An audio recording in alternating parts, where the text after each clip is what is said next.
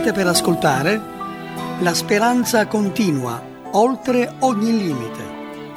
Un programma della RVS sulle esperienze di vita di quanti hanno superato e superano quotidianamente i propri limiti.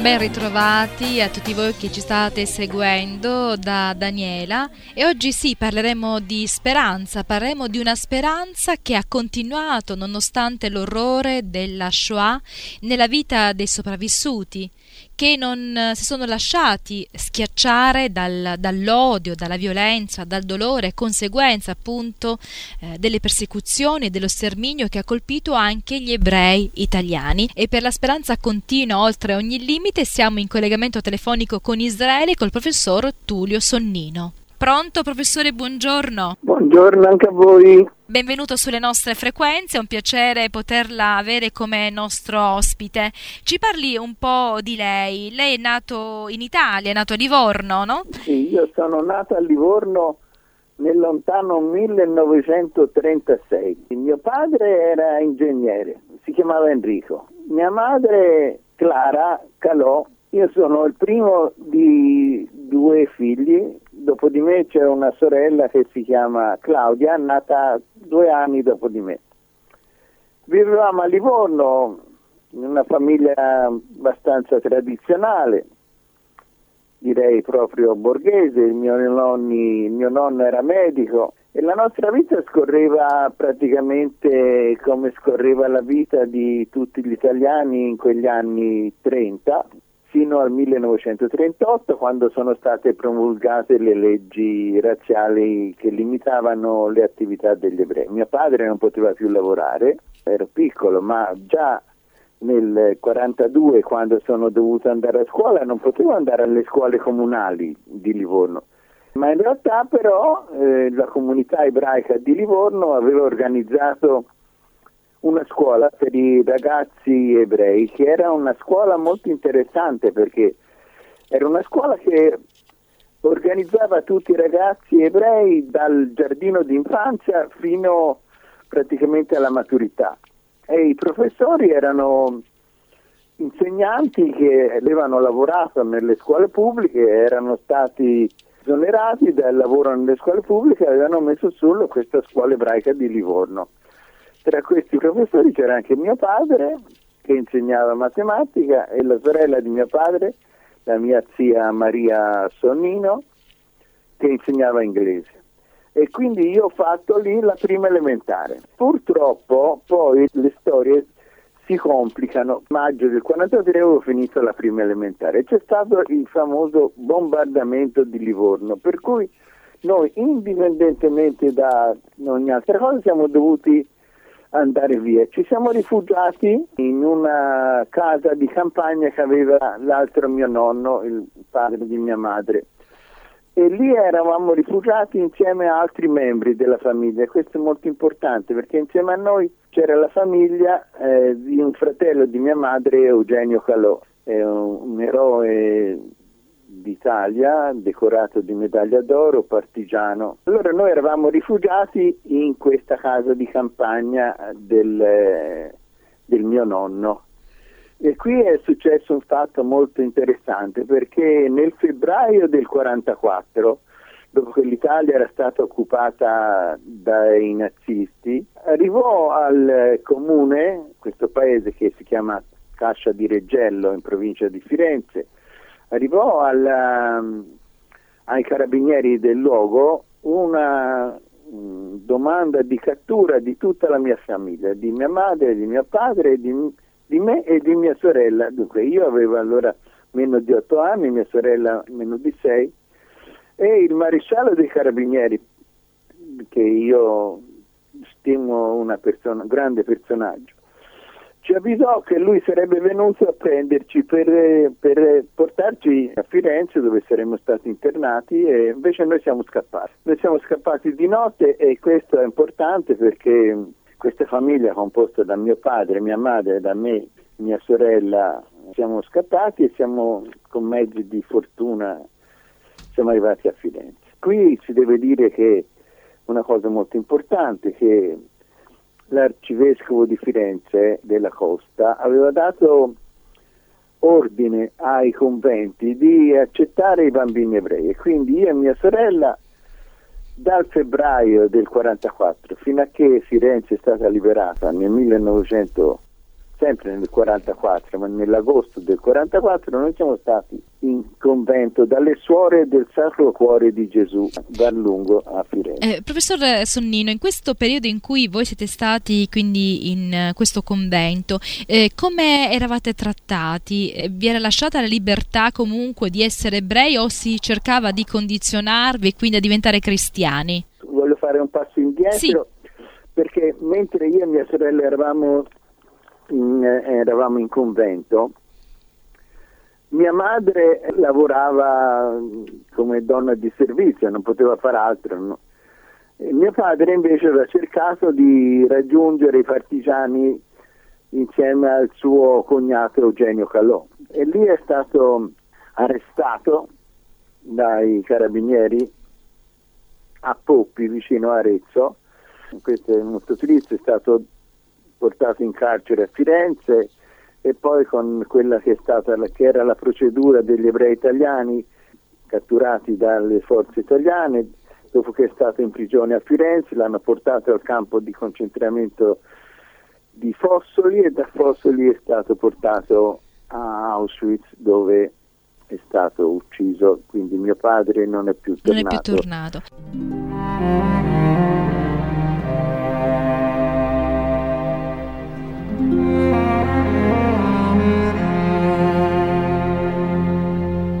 Quanto tempo è, è rimasto lì ad Auschwitz? Dunque, mio padre, mio padre come ingegnere sappiamo che non è stato, non è stato ucciso subito. Invece la, la, famiglia di Eugenio Calò, di cui dicevo prima, che anche era rifugiata con noi a Casa di Reggello, fu presa, portata a Firenze, anche loro depo- poi deportati a, Auschwitz e lì sono stati uccisi tutti quanti, la moglie di Eugenio Quindi Palò tutta la famiglia. e i suoi tre figli. Mm. E lei mi chiedeva come eravamo trattati. Noi eravamo trattati come tanti altri bambini che c'erano in questo convento delle suore eh, con le ristrettezze che c'erano della guerra, ma noi un periodo non facile, ma insomma sono sopravvissuto.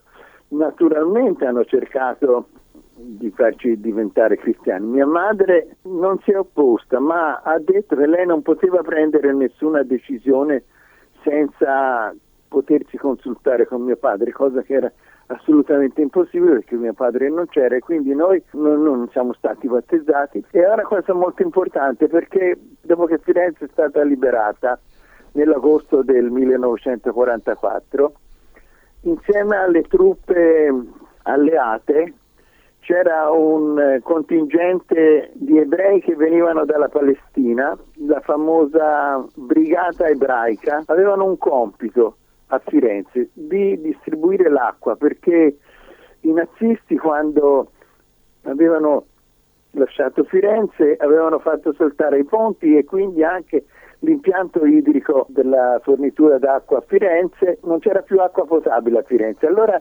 i, questi soldati della brigata ebraica avevano il compito di distribuire l'acqua a Firenze. Io mi ricordo benissimo che in piazza Signoria, cioè nel centro di Firenze, c'erano queste cisterne che distribuivano l'acqua, la gente andava a prendere l'acqua con dei secchi che erano distribuiti dai soldati della brigata ebraica che avevano sulle spallette il Magen David, cioè la stella di David.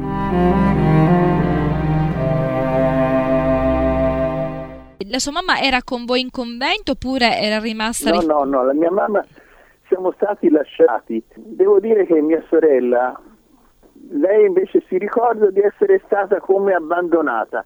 Mm-hmm. Io ero un, un bambino molto, molto buono sempre, quindi non mi ricordo di questo abbandono, invece mia sorella l'ha sofferto molto questo. Mm-hmm. siamo stati ripresi, abbiamo, la mia mamma è stata veramente una persona eroica, mi ha lavorato fino all'ultimo giorno della sua vita e mm, siamo rimasti qui a, quindi a Firenze, non siamo più tornati a Livorno e a Firenze io ho fatto prima le scuole ebraiche ripristinate da due giovani palestinesi, cioè della brigata ebraica, soldati palestinesi della brigata ebraica che hanno mm, ripristinato la scuola.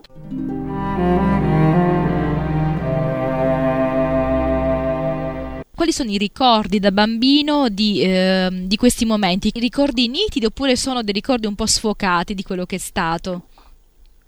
Sono dei ricordi molto sfocati. Però le voglio dire una cosa. Siccome mio padre era disoccupato, eh, stava molto con noi. Questo è un, un, motivo che si ritrova in molte delle storie di quelli che sono stati bambini in quel periodo. La presenza dei genitori. Mm-hmm. Mio padre mi parlava moltissimo, moltissimo ha influenzato la mia vita. Lui era ingegnere, quindi mi parlava dei numeri, facevamo dei grandissimi calcoli insieme sui numeri, poi mi parlava dei motori. Questa è una cosa che io ricordo molto, molto chiaramente. E andavamo a vedere i treni, sembra una cosa strana che le dico questo, ma c'era un grandissimo legame con, con mio padre, non poteva lavorare quindi stava moltissimo con noi. Suo padre in quegli anni che eh, è stato con lei gli ha lasciato ecco, un'eredità di valori, eh, di insegnamenti anche per quella che era la sua formazione come ingegnere. Sicuramente. Quando lei ha saputo che suo padre eh, non sarebbe tornato più? Non è così perché c'era una grandissima ignoranza di quello che era successo. Mm-hmm. Molti avevano continuato a sperare e noi continuavamo sempre a sperare che sarebbe tornato. Non si sapeva cosa era successo, non si sapeva nemmeno quando, nome, come, perché, dove fossero andati. Eh, non mi ricordo di quando è stato veramente dichiarato che non sarebbe tornato ti devo dire una cosa, che il mio nonno, che era ancora vivo, cioè il padre di mio padre, aveva sempre sperato che tornasse mm-hmm. suo figlio. E c'è un, un'immagine, non so quanto possa essere, possa riuscire a descriverla. E, il giorno del Kippur, il giorno dell'espiazione, io mi ricordo del mio nonno, dopo la guerra, ero insieme a lui al Tempio a Livorno, suonò lo shofar, il suono del corno di caprone che gli ebrei suonano sì. per invocare la clemenza divina. Ricordo Questo ricordo forte che, che, che rimane. Mi moltissimo a, a, al mio nonno, ecco, questa è una cosa che non avevo quasi mai raccontata, questo ricordo del nonno che, eh, che, che invocava la, la clemenza divina per il suo figlio che non è tornato, il nonno è morto, non ha, è morto poco dopo e non, non, ha, non, ha, più rivisto il suo figlio e nemmeno noi abbiamo avuto. Mio padre ha 84 anni e mi dice sempre questo, che un padre non dovrebbe sopravvivere mai ad un figlio il dolore di un padre quando il figlio o i figli muoiono prima, quindi immagino cosa possa aver provato no? suo nonno nel non veder tornare proprio figlio.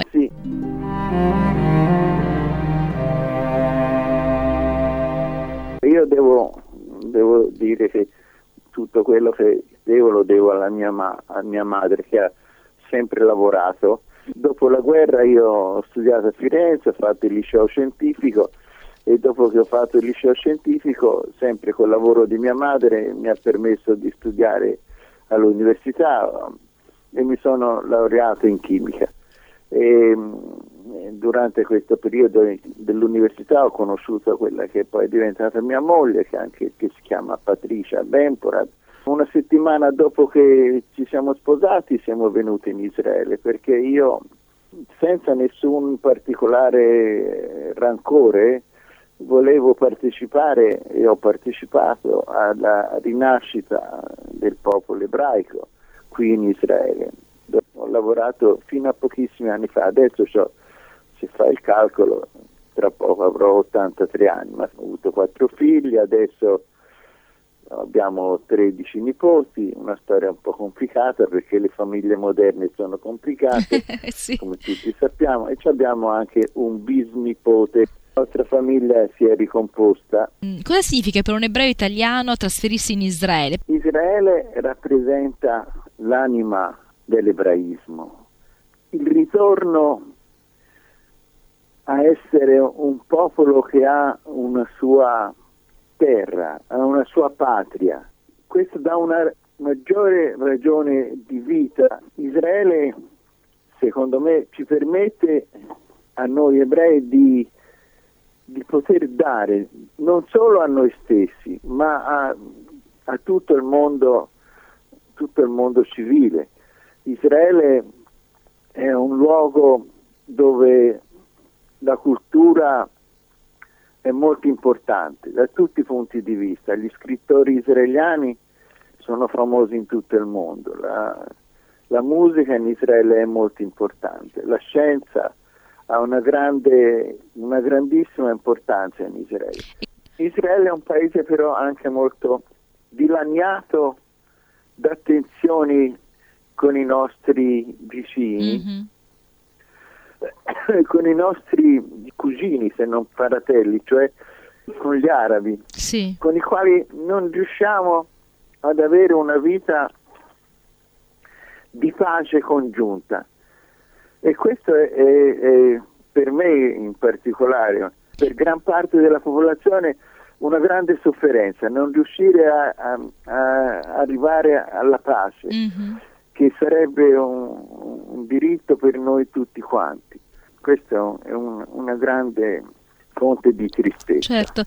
Usando delle parole forti, lacera l'anima di Israele perché, perché, mm, perché noi vorremmo molto arrivare Allo a shalom. una soluzione pacifica che certo. rispettasse i diritti fondamentali di tutti quanti, mm-hmm. non solo mm, dobbiamo ricordarci anche che, che, in Israele ci sono non solo, non solo le minoranze arabe e musulmane, ci sono anche cristiani, drusi, sì. cerchesi, eh, tante ci sono i luoghi santi, ad esempio anche il problema dei luoghi santi è un problema molto serio che, che complica le cose se si, ve, se si vogliono complicare, invece potrebbero essere, non dico facilmente, ma si potrebbero arrivare a un compromesso. Io e mia moglie ci siamo in questi ultimi anni in cui io non lavoro più in modo produttivo, diciamo così, per scopi di lucro, ci siamo molto dedicati a problemi di educazione. E non lo dico per, eh, per, farmi merito, ma siamo stati, eh, ci è stato anche riconosciuto eh, un, un, premio da parte del Ministero della Pubblica Istruzione e del comune della città dove noi viviamo per aver dedicato gran parte della nostra vita a un centro che noi abbiamo eh, istituito per ragazzi con difficoltà a scuola. Mm-hmm. Il problema dell'educazione per noi è molto importante.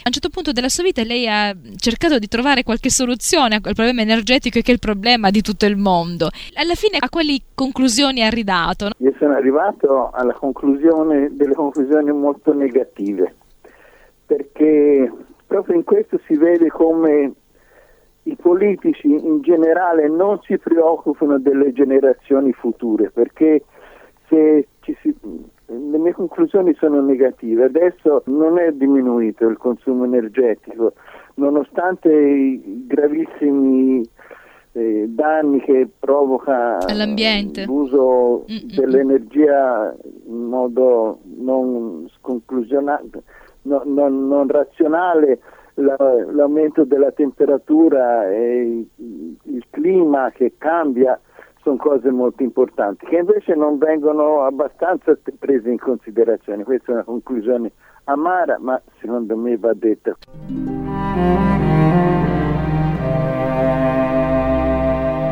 Professore, lei ci diceva che appunto ha tanti nipotini, come vive con uh, le generazioni future, no? quindi i giovani, eh, la memoria, come vivono le nuove generazioni la memoria di quello che è stato, che non è una loro memoria perché non l'hanno vissuto, ma che viene raccontato da chi ancora no? resta in vita? I giovani la vivono molto profondamente.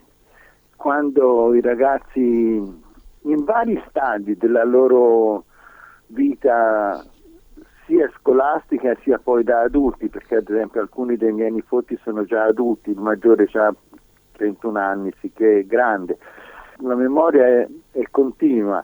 A scuola viene ricordato la, la Shoah, molti di questi ragazzi fanno un viaggio a Auschwitz, poi quando vanno a fare militari eh, hanno, prendono parte a, a, lezioni, a conferenze su quello che è successo, quindi la, la memoria direi che, che, è continua, anzi, eh, però eh, la memoria deve servire per farci andare avanti, perché non succeda più quello che è successo né a noi né a nessuno. E questo è importante eh, cioè riuscire a superare eh, il nostro orizzonte e vedere che non, non debba più succedere, secondo me è presente nell'educazione dei giovani e si realizza non in tutti naturalmente, ma in gran parte di questi con un senso di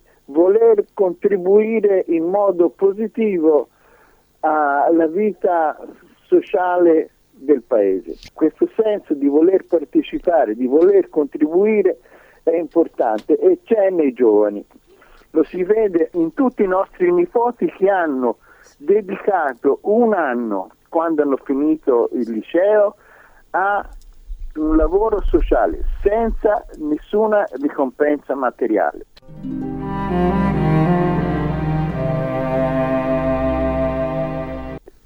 Professore, come ha fatto a, mm, a, non essere sopraffatto quindi dal dolore, dall'odio, da quella mancanza di un padre che come lei eh, ci raccontava è stato un padre presente che le ha lasciato tante, un bagaglio di, di conoscenza, di valori eccetera? Non lo so, la vita è molto forte, la vita ci spinge avanti. La ringrazio, professore, è stato molto gentile a parlare con noi, a raccontarci un po' della sua vita. Grazie, grazie.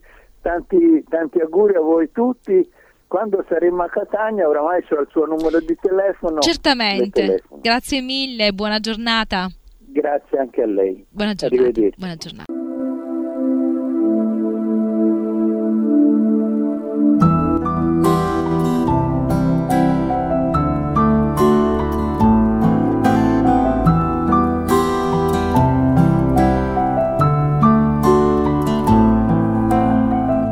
Avete seguito la speranza continua, oltre ogni limite.